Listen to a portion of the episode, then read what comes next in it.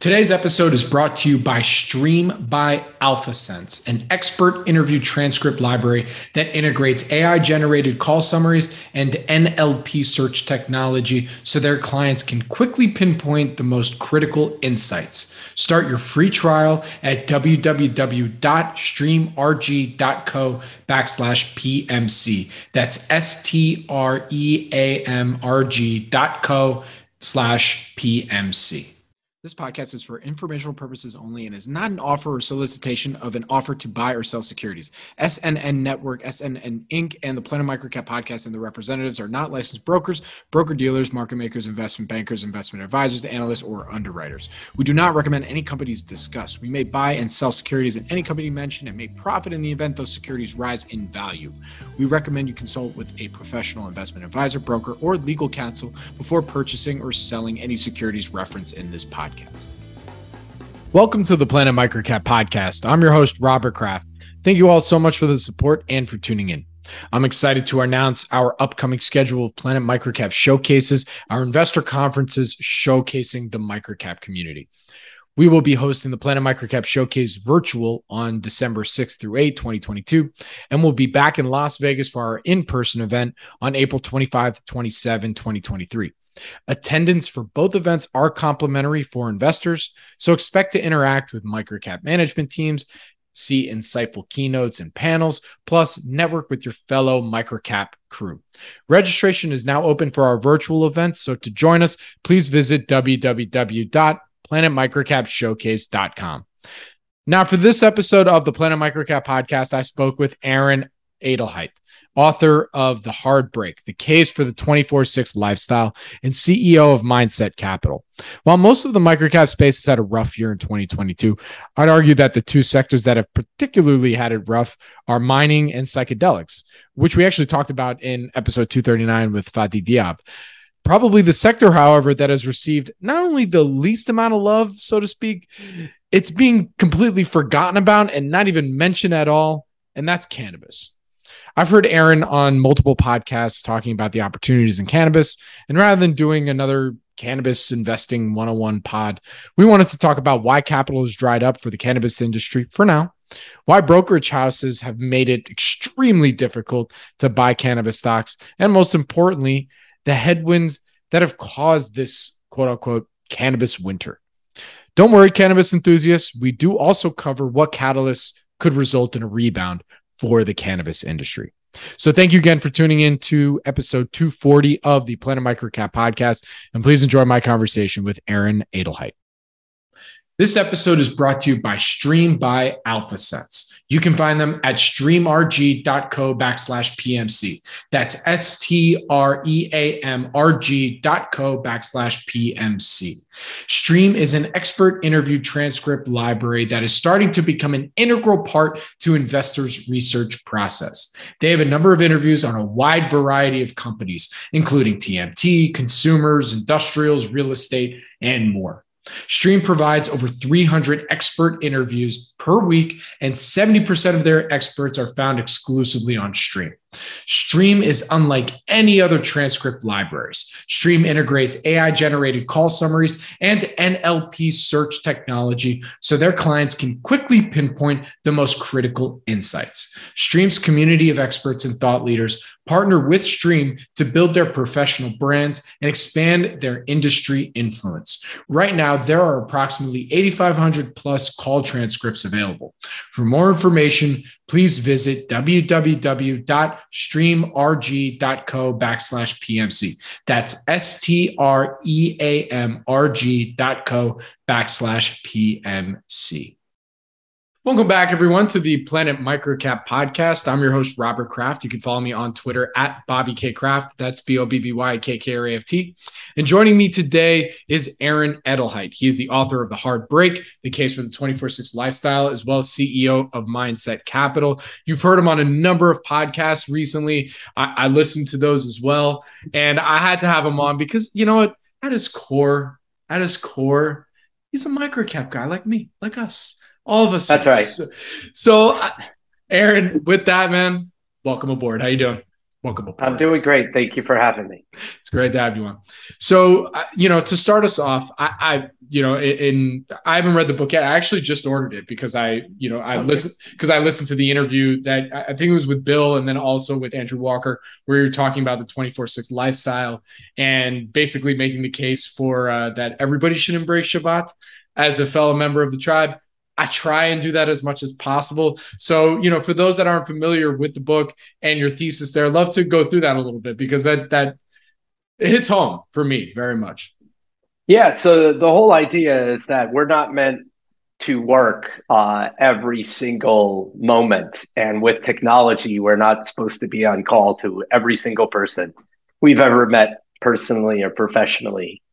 And it's it's it's not it's really bad for us on a number of levels. And like people are grappling like hey what happened in the last 10 or 15 years? Why people are angrier more depressed more mental issues etc and there's a pretty obvious one which is smartphones um, and the ubiquity of them. And there's a whole bunch of research that shows how bad uh, how we're conducting ourselves is for our mental health, for our relationships, for our happiness, for our health, um, for our productivity, for our business success. And so it's something that I've been doing, and I write in the book about how I really, out of desperation, started um, embracing the Sabbath, or you know, for Jewish people, Shabbat, and and that's that um, I'm a workaholic, and uh, I, identify that with me, and uh, I have to kind of fight against my own worst instincts. And so, what I've been doing for the past, it's got to be like 16 years now, is every Friday night I turn my phone and my computer off, and I don't turn it back on until Saturday night. And uh, what I believe is that it's saved me in multiple ways. It's saved my marriage. It's uh, made me more successful in business. It's made me happier and healthier, have better relationships. And especially in a year like this, where for microcap and small cap, and especially cannabis investors, it's really hard.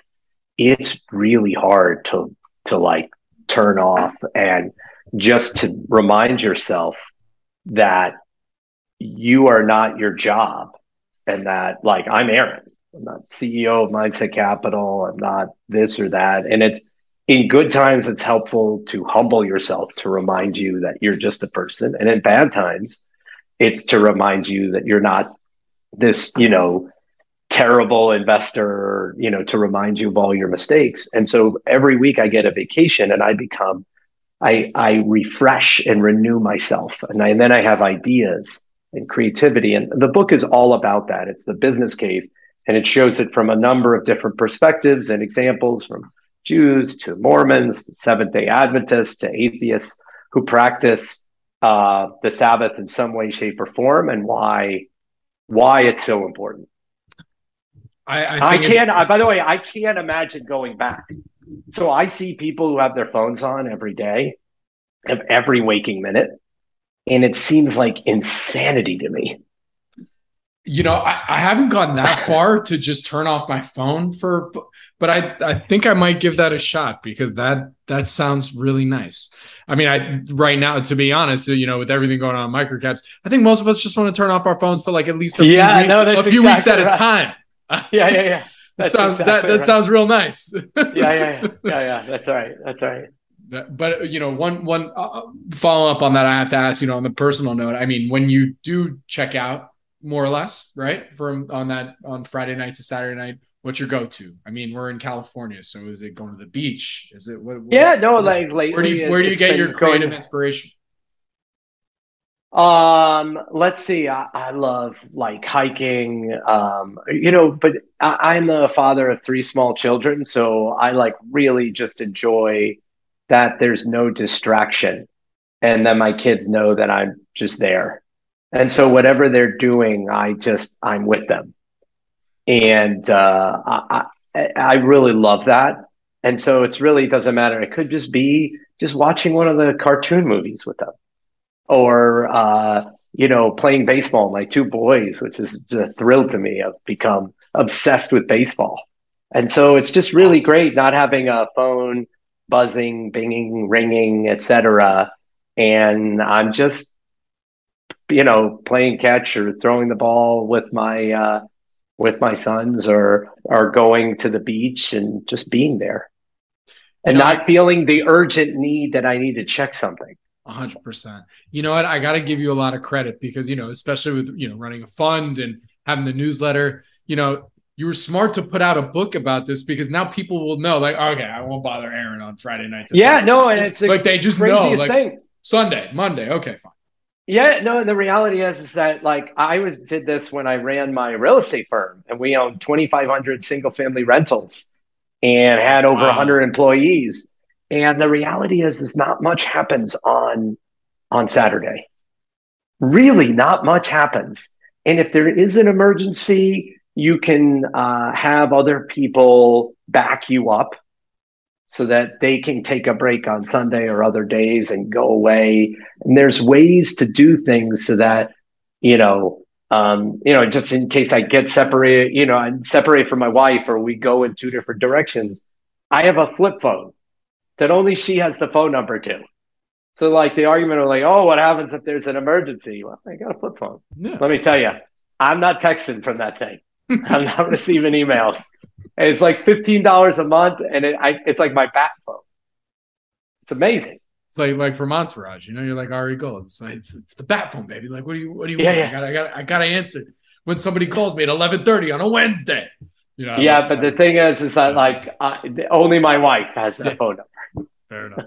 Very cool, man. Well, I, listen, I can't wait to read the book and learn about it a little bit for because it's a simple concept and it's something that I, even myself, even though I don't turn off the phone, I try and do. But I highly recommend. Like, I, I hope everybody is, you know, out there doing something just at a minimum for their mental health. You know, to whether it's like yeah. Caitlin Cook says, get outside, or just you know taking that day off or taking that night off, taking a couple hours. So I'm convinced it'll make you more successful. It'll make you happier, more successful. I literally get a vacation every week. This is not like broccoli, you know, that you are forced to eat. And it's like once you start doing it, it's amazing.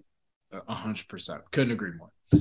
And also, you, I mean, at least for us, I usually get a, it's usually an awesome meal Friday night. That's for sure. We yeah, usually, that's right. You know, we usually get a little spicy fish, you know, a little, yeah. you know, you know, get the, yeah. we get the good stuff.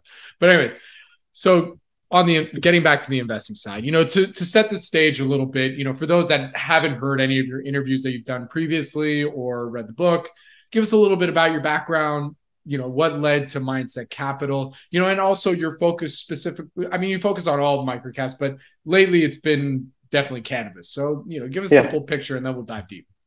Yeah, so I've always been interested. And I'm going to date myself. I remember my dad I was like nine or 10, I don't remember the exact age, had the newspaper open with the stock tables. And uh, I asked him what it was.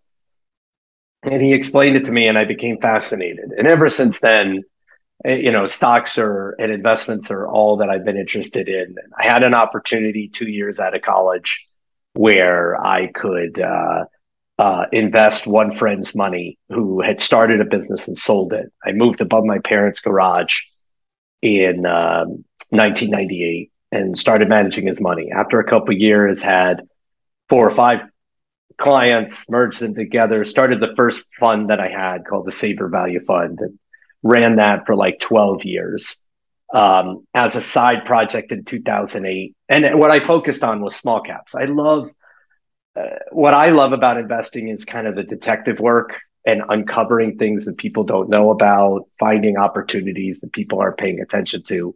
That's just what I'm drawn to. And so that led me to small caps, spin-offs, restructurings, turnarounds, uh, things like that. And um, um, in 2008, that also led when a friend asked, "Hey, would you buy a foreclosed home with me?" I never bought a home before 2008, and I uh, and I said, "Sure, I'll partner with you." And then after four homes, we bought a three bedroom, two bath home in Charlotte, North Carolina for $75,000, put 10,000 into it and then rented it for a thousand a month. And I looked at it, I was like, that's pretty good. And, and I, I thought you can't build a home, you know, and I looked where it was kind of did my research. You definitely can't build a home for $75,000. And I, that, that then drove me to then launch a very small side project uh, where I bought 16 homes in an investment partnership in 2009, in March of 2009. And then uh, I just thought that was just going to be an interesting side project until 2011. I'd grown it to 250. And I looked at my opportunity set and I said, I have a $25 million small cap fund where I'm competing against the best and the brightest on Wall Street. Or I could be on the courthouse steps in Atlanta, Georgia, Georgia competing against no one. And so I uh, I wound down my um, my small cap fund in 2011 and just went full bore on housing and grew that you know uh, from 250 homes to 2500 and in 2015 we sold the company to a uh, a, REIT, uh, publicly traded REIT, which then eventually itself got bought out. Um, and uh, and then from there, I joined a friend's startup and helped him run it, and it was sold. And and then I wrote the book. And in, when COVID hit, I just saw another opportunity and kind of really missed my first true love, which is researching stocks and investing. And I started uh, Mindset Capital, a really mindset value fund um, as a friends and family vehicle. And then at the end of last year, I started a dedicated cannabis fund. So I now run like two funds. Um, there is some overlap between them, but um, and so what I'm mainly drawn to is what I like to ask myself is what is my advantage or what is my edge, and that pushes me to the types of investments where there's some kind of barrier or something's hidden or people don't see uh, uh, what's inside the company or they're um, they're they don't see the transformation happening or they're restricted or there's some kind of where where I believe I have an edge. And so that's led me in the past to, you know, small caps and micro caps. It's led me to single family homes, uh, you know, when there were no institutions. And today it leads me to cannabis uh, because of the federal illegal status. I think you have 98 or 99% of the investment dollars uh, are restricted or prohibited from investing in this sector that I think has a very bright future.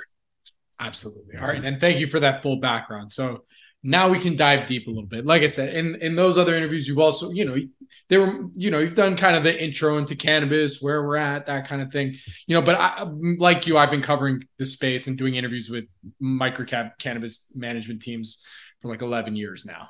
so oh, wow. I've seen, I've seen the, the roller coaster. Roller coaster. That's exactly right. Yeah. Yeah. Not just the roller coaster amongst like dedicated cannabis names, but then also mining companies that became cannabis, that became uh, crypto, and now are kind of oh, psychedelics. You know, it's you know, we have a good time here at Microcaps. This is what we do, uh, you know, like yeah. uh, it, is, it is what it is. Um, but speaking to right now, you know, you mentioned that you know you feel that right now you you see like like all your other um, endeavors, you're looking for that edge. You clearly see that edge with cannabis right now. You know, give, again, let's get a little bit of a more of a picture. I know I just said I wasn't going to do this, but let's get more of a picture as to why why you feel that you have that edge in investing in cannabis and you dive into this actually a little bit in your recent letter when you talk about how institutions really just can't participate for the most part in these yeah. cannabis, cannabis states. Is that really where you're saying that your edges is because yeah. you are yeah. on the more retail side? Okay, so let's dive deep. Yeah, so so the whole thing is um, right now. Uh, there are states that have legalized cannabis, both medicinal and legal, um, and but on a federal basis, it's Ill, it's federally illegal. Cannabis is classified as a Schedule One uh, drug, makes it under the Controlled Substances Act, which makes it illegal. Um, and so you have this quasi legal status. And because it's federally illegal, the uh, cannabis, US cannabis companies that touch the plant have no access to the federal banking system. And almost all institutional investors cannot invest. And US cannabis companies don't trade on any major US exchange. Um, and so, uh, what that makes it is is that you have these companies that are very illiquid. They trade over the counter or on secondary or tertiary Canadian exchanges, and that makes them very very illiquid. And also makes their cost of capital like much much higher than the average firm. And in a time like this when capital is coming out of the system because of the federal reserve inflation ukraine you name it um, this is like a more extreme version of like what's going on to the average small or micro cap because when the tide goes out in cannabis, there's even fewer funding sources. And so, what I see at this particular moment, uh, what is so fascinating is there's no capital in cannabis, and we can dive into you know some of the details of that. Um, there's no capital in cannabis, and so because there's no capital, you have uh, opportunities to both invest uh, in existing companies or potentially uh, invest in opportunities where the returns are potentially amazing. Um, and what's fascinating, and, and I should give this as a, uh, a qualification, is I thought when I was launching my fund at the end of last year that I was getting amazing timing. Cannabis was down 50% from where I invested, and it's down another 50% from there. And in my analysis, what I got wrong is I thought at the beginning of the year, I was talking to all these other money managers who were doing research. There was a new fund opening up for cannabis.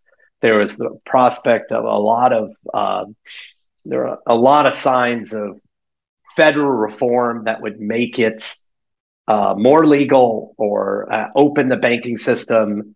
And what happened instead is the opposite has happened. Uh, you've had at least three funds or portfolios go out of business or shut down.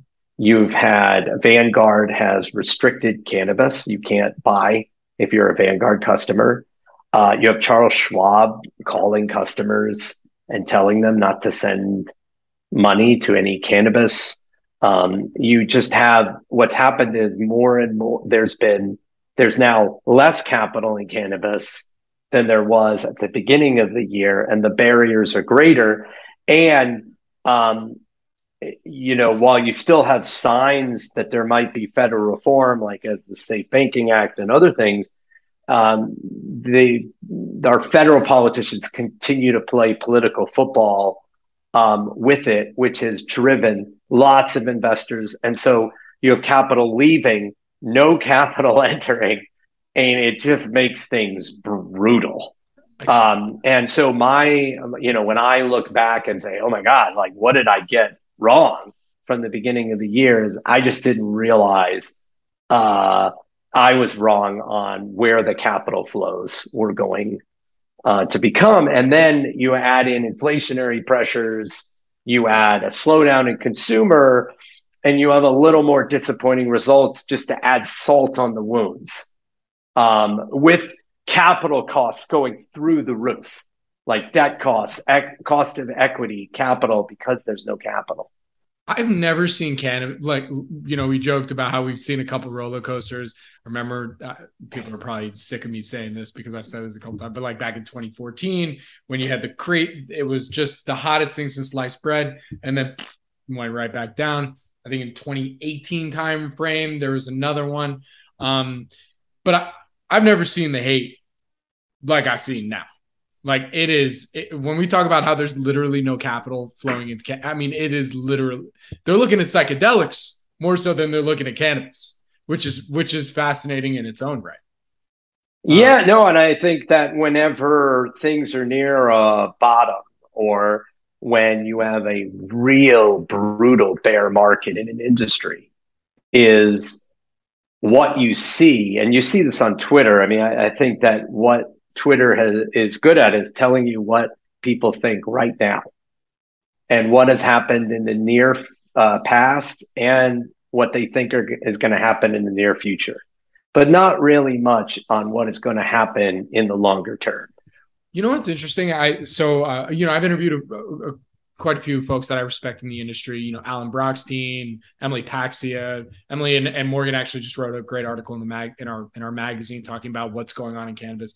And I remember thinking back to an like while we're talking, I was thinking back to an interview I did with Alan when he brought up a really interesting point. This, I think, was back in 2020, maybe it was early 2021, where he, you know, we were talking about federal legality, where we're at with all that. And he had a theory where he goes, you know, I don't think that there is any pressure to get it to make it federally legal. Why? Where's where what do they they don't have any like what's the incentive for them to make it federally legal right now? Right? And so I, yeah, I, I, and, and that was a prescient uh, insight. Yeah. So I'd love to hear your thoughts there. I mean, like, do you do you feel that like what what's the incentives for why and why not at this point? Well, at this point, there's a couple of issues that make it actually very pressing, um, and that is is when you force businesses to deal only in cash, uh, and everyone knows that these businesses are mainly cash uh, that invites crime. And so you've had a significant rise in uh, crime at cannabis dispensaries and people being murdered, um, both employees and customers. Um, and uh, the second thing is is that uh, if you're on the Democrat side and you're trying to help small business, what's called social equity or minority business owners, if the large companies can't have access to capital, what chance do these smaller companies have? They have zero chance. And um, at best, they have to take out use uh, just ridiculous economics where someone else will take advantage of them, or they're basically set up for failure. Um, and so I think those two things are now have really changed the calculus uh, in the past year. Um, and that's why I think you're starting to see a shift in tone uh, from people like Senator Booker and Senator Schumer and others saying, "Oh, well, maybe we do need, um, uh, you know, a safe banking or you know, a, a harbor so that cannabis companies can access uh, the broader investor investment community." Absolutely. So, you know, going back to why it's so difficult to raise capital, you know, you talked about this in your recent letter when you were talking about uh, the the recent raise that one of your portfolio companies, Glass House Brands, did. You know, why using that as an example, why is it so difficult right now to raise capital for anything cannabis related? Well, one, there's no federal banking, no federal bank, investment bank. I changed the name of my fund. I used to have, I, I was just naive, to be honest. It used to be called the Mindset Value Cannabis Fund. I changed it to the Mindset Value Wellness Fund because so many investors were being blocked from sending money to my fund from every bank you can imagine. Wow. And where compliance departments, I can't tell you how many investment professionals in Wall Street would love to invest but can't because their compliance departments uh, won't let them. I can't uh, tell you the hurdles that have come up um, and and so uh, you know, if I can't, if I'm struggling to get at, you know capital into my fund, you know, other companies are even more so. And then what happened is, as interest rates have gone up, the cannabis used in 2020 and 2021, there was uh, uh, debt capital pouring into the industry. And debt costs went down from like they had started at 12, they went to as low as like seven, seven and a half, eight. They're back at 12 or 13. And that's if you're one of the largest companies. Yeah. For everyone else, you're 18, 20, or more percent.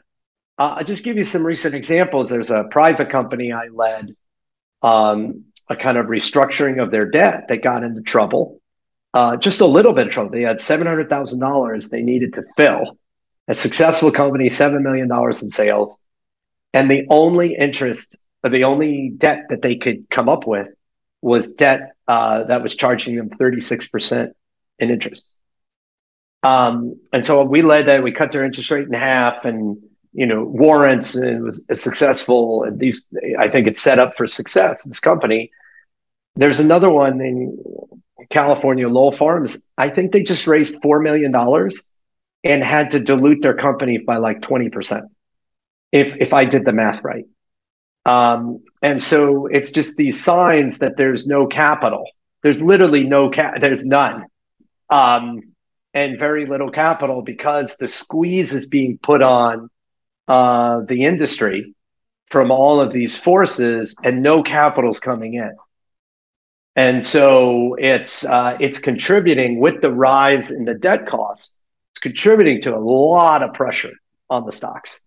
And so if you do get something like safe banking, which is like, hey, if you're a bank or investor and you uh, are going to invest or let you know lend money to a cannabis company, you won't have financial penalties or we won't go after you for jail. Like that's going to open up the entire financial system. Plus, I believe corporate investors as well to feel free to enter the industry. It would be very, very different, uh, especially all the investment banks suddenly being able to right. participate and potentially the New York Stock Exchange or NASDAQ. But right now, you're just seeing this incredible squeeze on uh, every single company in the cannabis space, and it's driving equity and debt costs like skyward. I mean, what like so when you think about you know, I think back to past times, you know, when when I think about what what really went wrong during those times, you know, you know, yeah. easy explanation, you could always say mismanagement. Sure. Easy, you know, um, obviously legalities where everything is with that. Sure. But this time around, I mean, you know, this industry's starting to mature a little yeah. bit. Like we're getting people now when they say on their resumes they've uh, you know been a visionary person in the industry, they can say they've almost been in it in for eight, ten plus years. Which okay, that's that's actually now true. You know, when people used to say back in the day that they were, you know, in the industry forever, it was like, uh, okay, interesting. Um, but now it's, you know, it, it's, it, you know, okay. Anyways, it's a bad joke, but yeah, but but it, my my point in getting to this is like you know what what what in your opinion has really actually gone wrong at this point with cannabis? What? I, I, well, I, I think a couple of things have gone wrong. Is uh, one there is pricing pressure in uh, a lot of the cannabis companies have um, pursued limited license states and that's where they're kind of benefiting from a scarcity in in each state is kind of like its own country. And you're starting to see some pricing pressure as supply has come online. There's also been regulatory delays in several of these states like new jersey uh, pennsylvania um, and others where they built up cultivate and and and and supply ahead of uh, what was going to be an open new market. And it's either taken a lot longer or there have been significant problems or delays. And so it's caused downward pressure. And then you have uh, a problem. I, I don't think it helps anyone that the largest market in the world is California, and it's been struggling under under uh, too much taxation, uh, regulatory problems, and not enough dispensaries actually, and having vast cannabis dispensaries with a large illicit market. And California is actually addressing that, and they've eliminated their cultivation tax. They're starting to really approve new dispensaries, and they're trying to, you know, change their regulatory uh, process. But it still caused a lot of pain. Um, and then you add some inflationary pressures and recession, and it's it's with much much higher financing costs and it's just created like a really tough bear market right now uh, that cannabis has been in, where no capital's coming in and capital has, you know, trying to go out, and then that adds, you know, that has only contributed to the negative sentiment, um, you know, in the space. So I think in the short run, we have kind of the perfect environment for a kind of like a perfect storm um, of all these things hitting at the same time. And but from the long term perspective of the adoption of cannabis, of states going legal, of consumers uh, preferring it over alcohol, uh, the numbers are very, very clear. Um, and, and this is where my my past experience is like very helpful is, you know, I started buying these foreclosed homes 2008, 2009. If you had priced me uh, on what those homes were worth in late 2011, 2012, based on market comps, I might be down 60%. I might be down 70% on some of those homes. Um, and but my thesis was you can't can't have you know growing populations and build 400,000 homes without a massive shortage of homes very shortly. And everything we saw the last 5 years in housing is a direct result of underbuilding. And I kind of think the same thing is going on in cannabis is that you're having mass adoption of cannabis. You're seeing a lot of uh, messiness and pain and a lot of weird regulations. I, you know, a couple of mental models that I think about it is like it's almost like, uh, um, you know, you're you're uh, you're almost in, investing in a develop, you know, third world country, you know, changing regulations and illicit market, and there's a lot of things, but you're just seeing tremendous growth, and so you see a lot of messiness. I kind of think of it as like spring training like the game hasn't even started for cannabis uh, yet. We're not even in the the first inning, in, in, in my view. And so, you know, it's it's just an interesting time. Uh, but I love it. I love when there's a lot of skepticism. I love when you can invest in companies at you know three, four, and five times uh, you know, cash flow or companies below liquidation value or invest in companies that are going to pay you a 20% interest plus more, you know, equity upside. Like, and that all of my competitors are restricted from investing. All the smartest and best and brightest are, for a variety of reasons, cannot invest. That sounds like a great environment for me with, with a 10 or 20 year tailwind pushing forward of demand. I was gonna say, like, I mean, you you seem to be in a unique position where you can you can afford to wait. You know, you have that. You you kind of listen. You've been very successful in your other businesses. You know, you yeah now the new newsletter. You know, you're by all means doing well. You know, so yeah. I mean, do you do you feel that as that's part of also of your advantage? And you know, I'm not saying that as like yeah, no, no, no, I'm no, not saying that as a bad thing or anything, but like that, I hope it's an advantage. yeah. Uh, what I what I what what I purposely built this fund is I'm not trying to like actively trade my okay. fund. Okay, and I have recruited investors. I'm like, look, we could be down 20, 40 percent in a month. I don't want any money that you need, and I want you to mentally tell yourself that this is like a minimum of a five year uh, investment. And do you understand that this is really illiquid stuff and that it can move against fundamentals? And uh, I feel very lucky with the group of investors that I have. It's something I've learned as a professional money manager is you're really only as good as the investment capital that's behind you.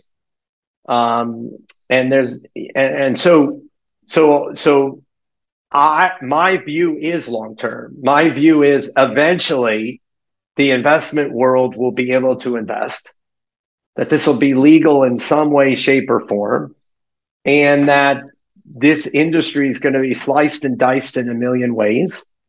Uh, where you'll have retail only plays, branded plays, wholesale providers, hybrid models, et cetera, and that the valuations will be very, very different than where they are now. And that you know in between you could have probably a couple of manias. Yeah. You know i just thought it was kind of funny is like once it is because it will be legalized let's all be real like we, we know it's coming. When? Who knows? But i was just thinking it'd be kind of fun like how many uplistings are you going to see like as soon as it be, does become federally legal? Like all these otc companies are probably just chomping at the bit just like Oh, just oh yeah, no. Get me on Nasdaq. To, I want you to think about what will happen when you have a company like uh, Green Thumb or Verano that's gonna doing three or four hundred million of EBITDA, and suddenly they're on the New York Stock Exchange or Nasdaq, yeah. and then one day being in the Russell 2000, S and P 500. What happens when these companies that are lucky if they trade a million or two million dollars a day? And are some of the leading companies in this industry suddenly have access to the entire US financial system. Yeah. I believe it'll be a game of price discovery. Interesting. By the way, are you a shareholder in Green Thumb or Verano? Yes, I am. Okay. Yes, I am. So that actually kind of hits on my next question because within cannabis, there's a lot of different verticals. You know, you got flower, you have retail, you, you know, CBD. Um, you know, what what do you like? What what tends to be your focus? And also, we were even talking offline about you know regionally, you know, U.S. versus Canada. So love to hear what what what you like. So one, I am I'm not interested in Canada. Canada by itself is smaller than California, and they none of the Canadian companies have shown me that they are any good at growing high quality cannabis. Uh, in fact, all they've really been successful at is incinerating billions of dollars. And because it's federally legal in Canada, they were able, and it's almost like a crime, list on US exchanges and pretend that they had access to the entire US market.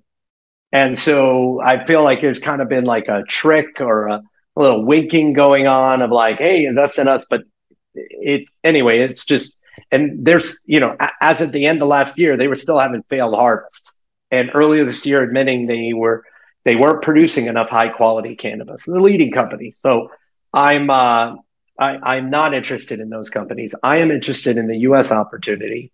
And uh, the what I'm trying to do is invest in the overall ecosystem and specifically look at can I invest with good management teams that have a clear strategy um, and that are trying to take advantage, uh, trying to um, use advantages with their strategy to grow long term with this industry.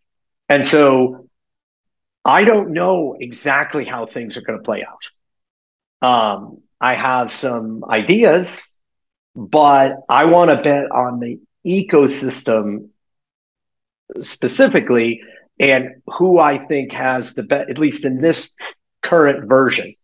Because as I said, I and this is the thing I want to be clear. I think this is like 10 or 20 years of cannabis. There's an initial trade, which is what happens when these companies list in the US and are on in the S&P 500. That's one. But what about the next great brands? What about the you know the different versions of how this is going to play out? The different combinations, uh, you know, tobacco, cannabis companies um, that may come, or alcohol infused cannabis. I mean, there's going to be a lot of different versions of this. Um, and so, but where I where we sit today, most companies almost do everything because they're forced to. Um, and so you have a company like a Green Thumb or Verano, which I'm shareholder in. Um, they grow their cannabis. They distribute the cannabis. They distribute other people's products. Uh, they own their own retail stores and they own and develop and market their own brands. And they have to do it in each different state. And they are what's called a multi state operator because every state is like its own country with radically different rules. Um, and so there's that kind of model. And then there's uh, another model, which is like a single state operator. Um, and the one, one of my largest positions is a company called Glass House, which just operates in California. Um, and I believe they will be a beneficiary of interstate commerce. So what you need to understand is every state is like its own country. And because of the weird federal illegal status, the states have decided cannabis can't cross state lines. But based on my research, following Vanderbilt law professor Robert Mikos and others, I believe that that is unconstitutional and that only Congress can regulate uh, interstate commerce. Um, that's not the state's job. And in fact, there was just a ruling last week from a federal uh, court of appeals that said uh, cannabis, despite being on the Controlled Substances Act, is an interstate commerce market. And uh, the dormant commerce clause applies. Um, they were talking about Maine licensing, uh, where you couldn't say someone from like California couldn't apply for a Maine license.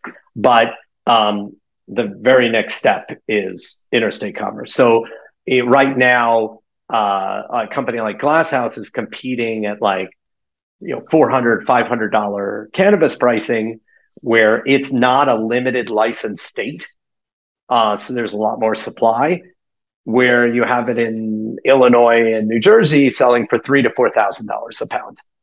Um, and so if you have a company that has lowest cost of goods sold and is competing in a much uh, more competitive environment as billing size and scale it is my thesis that if interstate, if and when interstate commerce happens, that they're going to be at a wild advantage and um, that the market isn't properly pricing that potential in. Um, but that doesn't stop me from also investing in multi state operators as well. I think you have to have kind of a balanced approach. But overriding in there is that each company kind of has its clear strategy, has good management that has shown that they can operate and excel. Let's dig into that to into that a little bit more when in talking about management because right now it seems like if you're going to place a bet in cannabis, you are yeah, you're betting on the company, but you are probably 95% betting on the jockey at this point right in in the in the life it's not it's not just the jockey. I actually think that that's a mistake. I see comments on twitter where it says i'm betting on the jockey. I'm betting on the ceo well let me tell you uh, you may have the best, most charismatic person in the world, but if you don't have the talent in the cultivation and you're not paying top dollar for the best cultivators mm. uh, and okay. the best talent on operations, you can be the best CEO in the world. It doesn't matter. And you're seeing certain companies struggle with exactly that. And that that that the talent and the problem is these companies have grown acquired, digested all this stuff. And they're the other thing that we're finding out this year is they're struggling in various parts of their operations where maybe they didn't have the right head of retail. Maybe they don't have the right cultivation team. Maybe they're not good at growing. And I'm not going to name names because I'm not, I don't want to denigrate anyone on, on this uh, podcast, but there are some firms that are fantastic at retail terrible at growing. There are other companies that are good at growing, struggling at retail. But you're kind of forced to do everything right now. And it's really interesting to kind of see which companies and how they're they're trying to think about this. And some companies being like, "Oh gosh, I hope I hope we're acquired." And there's some companies like if you don't get safe banking uh, by the end of the year, there's going to be some bigger name cannabis companies that are in serious trouble mm-hmm. or that'll have to raise money at some pretty awful terms. I mean, there's quite a few that I can think of off the top of my head, quite especially bigger retailers that, you know, just in the LA area are huge. Um, yeah. Won't name names, but, yeah. um, but, you know, on that point, you mentioned something about harvests being you know bad is, specifically up in Canada and then also bad cultivators. You know what? Why, why has there been some? So so this is the thing is everyone says oh well, can can it's wheat right? It grows like a grows, wheat. You can grow yeah, it anywhere. Yeah, super yeah. easy. There's oversupply or whatever. Other it's super easy to say things like that. But when you talk to people in the industry, people actually grow. Like, look, if you and I wanted to home grow, and we wanted to like grow a smaller, even a small, really, thousand, five thousand square feet, we could figure it out. We could do it. You know, it would take some time. It would be hard, but we could do it. But the problem is, how do you grow high quality cannabis at scale mm-hmm. consistently? I've had some insiders tell me they think it's almost impossible because of how sensitive the plant is, um, because of the conditions, because of the pests they're like you you go into some of these cannabis operations and you talk to these companies. Do you know what a, a spotter is? No they have idea. people who go down and are specifically looking for pests and mold on the plant and it can go like that. Or all of a sudden your crop is like you're screwed. And there are managers who manage the spotters. Like so wow. what you need to understand is like this is not like hey i'm just going to grow something outside i'm going to do it if you think about how big these operations are, delivering a consistent experience to the customer, you need excellence at scale and to produce the kind of flower consistently is really hard. And so you need the best people with experience. It's a relatively new industry, is hard to do. And it's not like a lot of people who've been growing for 20 or 30 years suddenly know, hey, I know how to grow at 100,000 square feet because I've been growing out of 5,000. It, it, it's a different kind of skill set at scale. This is what I learned with real estate. I, my thought was like, oh, we're just going to hire people with tons of experience in multifamily. People went, you know, to the best colleges. In the end, I had 25 and 28 year olds who were running the company because they understood how to scale. They had, they were problem solvers. They were asking questions. So a lot of what, so one of my, one of the things I know how somebody has done it at best surface level research or no research is when they say anyone can grow cannabis and it can grow anywhere. And I just immediately know that you don't have experience in the industry and you haven't talked to anyone who's really working at this at scale. I got to tell you, and that's why I emph- that's why I emphasize it. And so, like, I own a company called MariMed. Sure, I Bob, think they're Bob, yeah. they're yeah. So I think that they are one of the at least in Massachusetts. I know their nature's heritage, even though Massachusetts pricing has come down, they're selling their nature's heritage flower at $3,800 a pound when the rest of the market's at 2000 They're doing something right there, right? They're doing something high quality, you know, that is uh, resonating with consumers, that is allowing them to achieve a much higher price point. And so it's fascinating for me to see those kind of um, cultivators. And, and, and the other thing to know is to understand about cannabis is why is cannabis primarily grown indoors? What other agricultural product is primarily grown indoors? You have to ask yourself, why is that?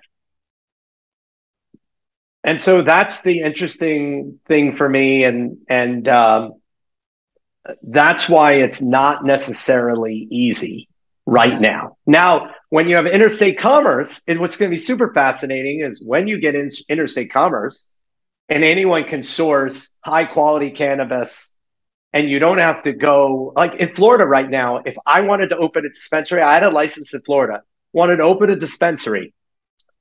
I can't buy other people's cannabis. There's no wholesale market. It's forced vertical uh, first uh, forced verticalization.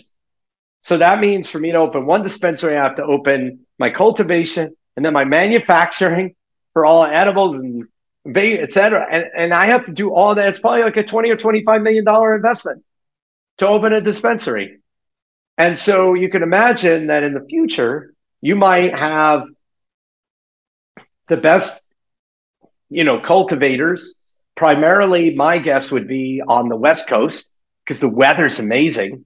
And so if you can control for the weather, you don't have to have it indoors. It's just cheaper. This is my bet on Glass House. Um, and that people can start sourcing consistent supply. You'll have more national kind of brands. Uh, you'll have more focused on people who are either focused on uh, consumables, brands, etc., where they won't have to make this cultivation investment it'll be fascinating down the road. But that's not the the world we live in right now. Absolutely, and you know what? I got to be honest. That's been the one question I I wish I I had been asking because you know I even despite covering the space, talking about the cultivators, MSOs, the CBD, the picks and shovels, the real estate plays, all that stuff. The one question question that well, honestly, this hadn't really even come up in a lot of the conversations that I had well, I mean, you know, not all management teams want to go on a public CEO interview and say that uh they had a shit harvest, right? Um, you know, no, you, know, you don't. You don't right? want to say that, but you can see it in the numbers, right? You can see when they start talking about, uh, you know, when when you have significant price declines. Yeah. You know, you're you're so, something is wrong where, especially in the more mature markets, you know, you're getting hit. Yeah. Hey, I have to also ask you, you know, I mean, you say you kind of invest in the whole ecosystem, but do you also look at, you know, the picks and shovel plays, real estate plays? I have. The problem is, is uh, I haven't found any that I feel like I ha- have a competitive advantage. And some of them I've just been shocked when I looked under the hood. I've even interviewed some where I'm like, oh my God, there's some crazy unethical stuff. It's still like the Wild West where you have a lot of uh, cowboys uh, running around.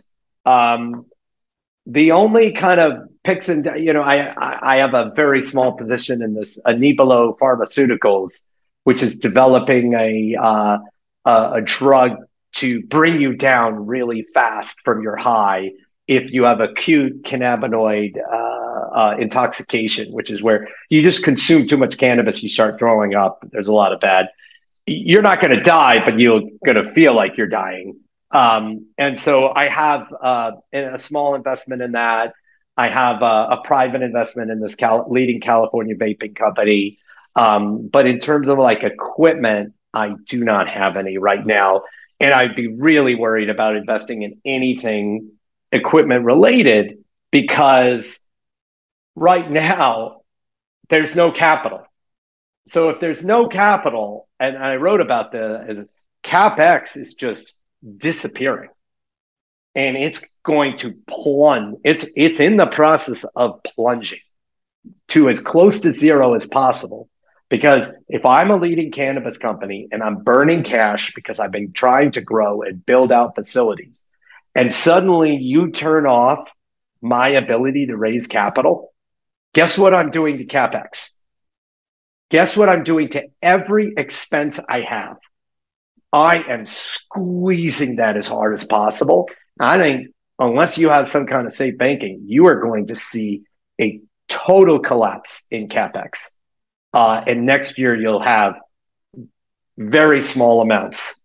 Um, and I know from talking to the company and listening, like Verano just cut their, they were talking about 200 to 250 million in capex. Now I think they're talking about 150 million you know, a company like Ayr Wellness, which I also own, um, uh, has, uh, you know, was spending crazy amounts of money on capex.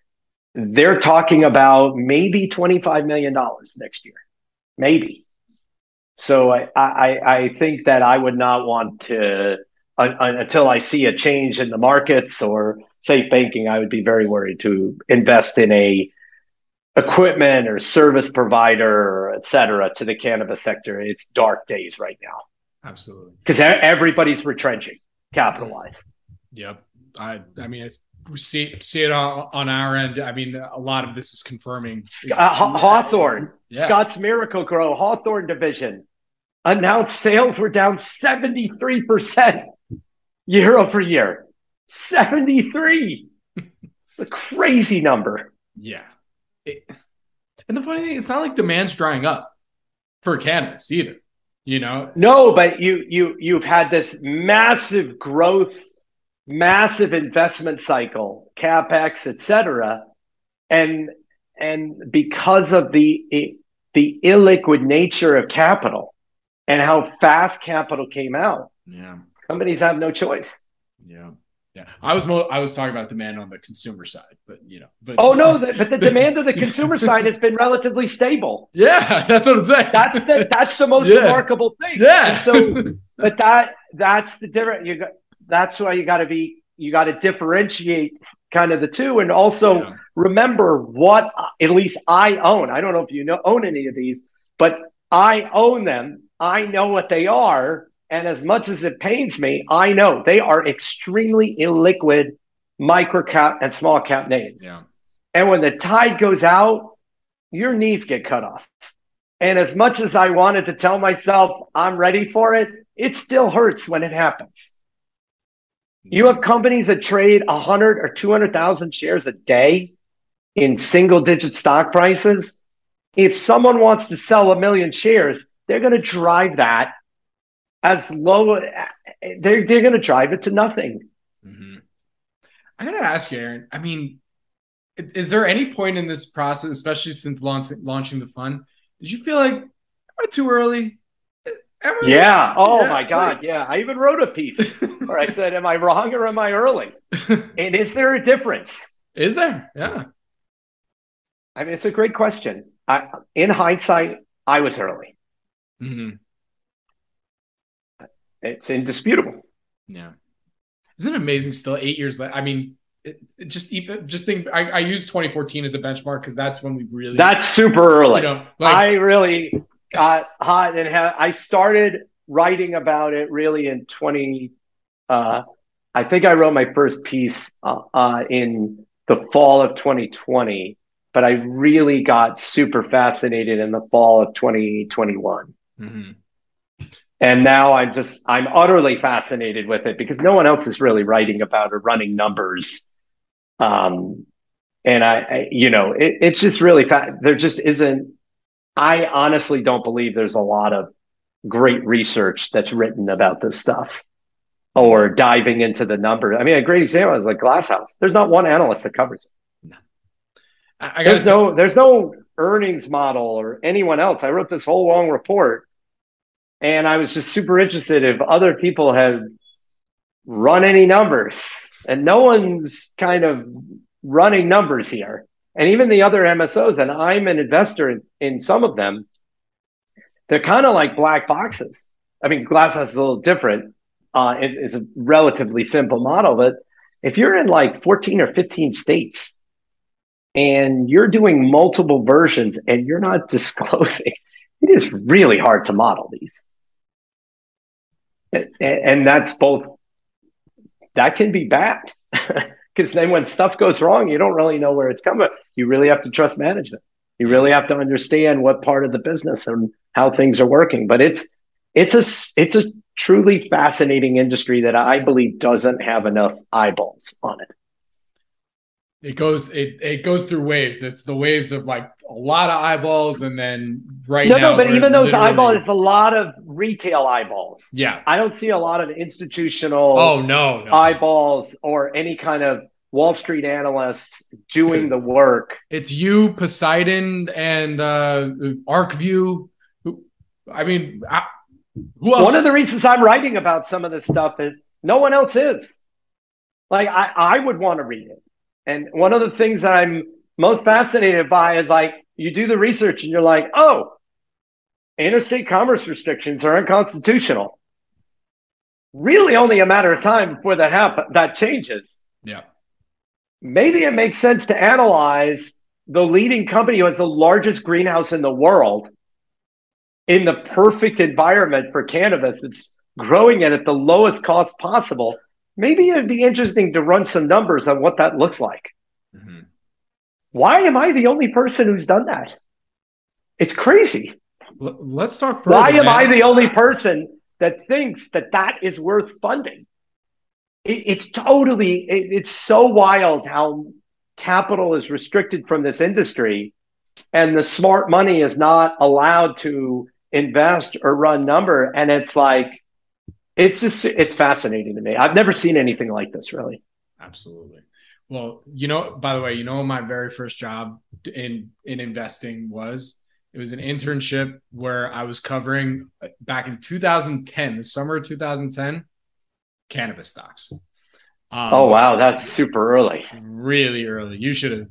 Woo, you thought yeah. Uh, that's oh my god.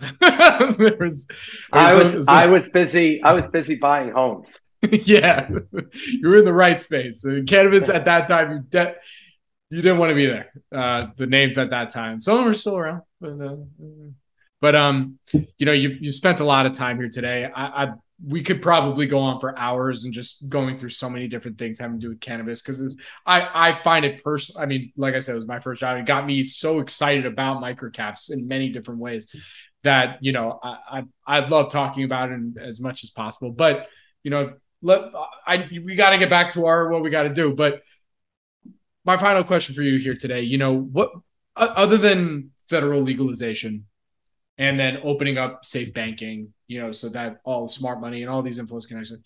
What else do you think it'll take for cannabis? Let, let's say that's, let's actually, here, let me rephrase that. Let's say that's five years away. Yeah. So. Let's play this mental model. It's five years away. What do you think in the interim it'll take for cannabis markets to improve this time around? That's a really good question. Uh, if we don't get safe banking by the end of the year, it's going to look really dark for a lot of cannabis. Uh, uh, uh, uh, not a lot, but for cannabis companies because there's no capital. Um, and so I think what you'll see is a shift in 2023 to just pure, pure free cash flow. Um, and I think in a weird way, uh, the investment opportunity may be even better if you didn't have safe, because then the proliferation of opportunities to earn the, there's this kind of missing middle. And what I, one thing I've done is shift a little bit of my investment strategy where my fund, I now have 25% of my fund in this high yield, uh, moving up the capital structure um, where I get paid while I wait. Because what you're highlighting is one of the principal risks is it may take five years.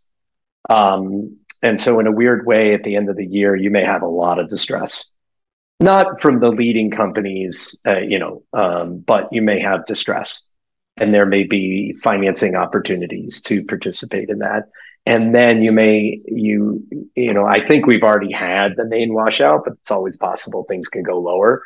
And then i think when these companies in q1 q2 when capex is totally turned off and you see that these are cash machines um, i think you'd have a return to the sector where i think some of these companies could could could actually start you know either buying back stock or you know doing other things that would surprise people um, so that's that's that's one. The second thing is is everyone is kind of focused on that. There's for some reason pretends there's like two branches of government, uh, Congress and you know the president.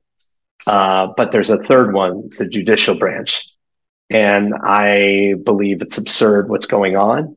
And I think the longer that Congress does not move or act, the more you're inviting judges to basically issue and rule on cannabis.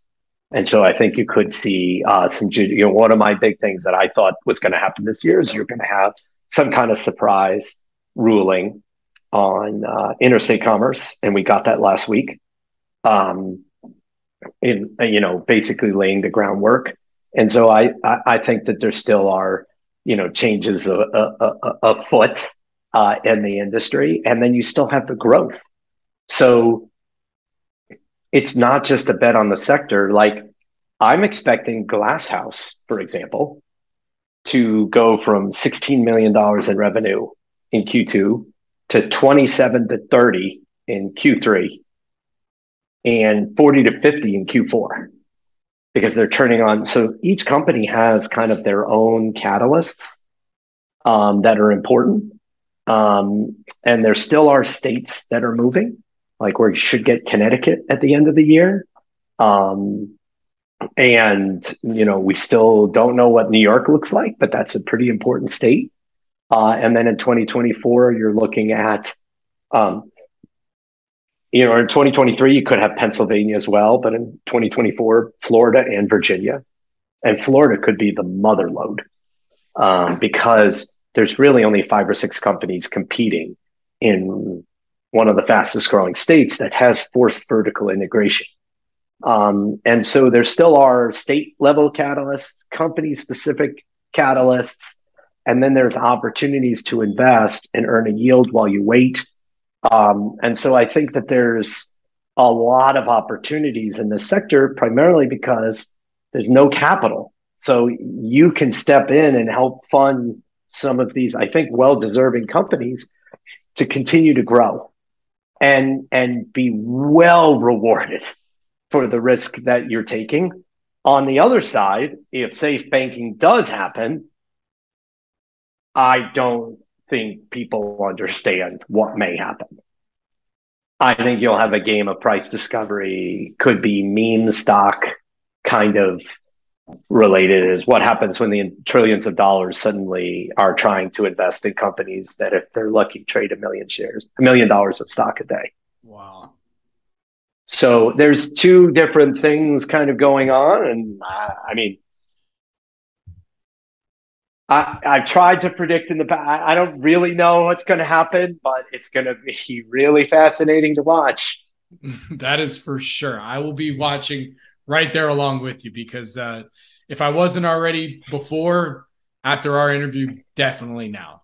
So Aaron, with that, you know, where can my audience go and find more information about you, follow you for your insights, as well as uh, Mindset Capital? You also have your your newsletter. So where can people? Yeah, yeah. So you can go. It's uh, mindsetvalue.substack.com, and you can also follow me on Twitter. It's at Aaron A A R O N value.com. Awesome. Or I think no, I think it's just at Aaron Value actually, just on Twitter.com. Gotcha. Those are the best ways to follow me. Absolutely. Look, man, if you're going to be invested in cannabis, it's a good thing that we take the Shabbat off. We need it. Yes, yes, that's right. and as always, do your own due diligence. Of course. And just remember, I can be wrong a lot. Very good, man. Well, it was an absolute pleasure speaking with you today. I look forward to our next chat. And uh, hey, we're both California, so let's meet up. Let's meet halfway. You know, at, at some that point. sounds great. All well, right. thank you for having me on. This has been this has been a lot of fun. Thanks. Thank you, Aaron. This podcast is for informational purposes only and is not an offer or solicitation of an offer to buy or sell securities. SNN Network, SNN Inc., and the Planet Microcap podcast and the representatives are not licensed brokers, broker dealers, market makers, investment bankers, investment advisors, analysts, or underwriters. We do not recommend any companies discussed. We may buy and sell securities in any company mentioned and may profit in the event those securities rise in value. We recommend you consult with a professional investment advisor, broker, or legal counsel before purchasing or selling any securities referenced in this podcast podcast.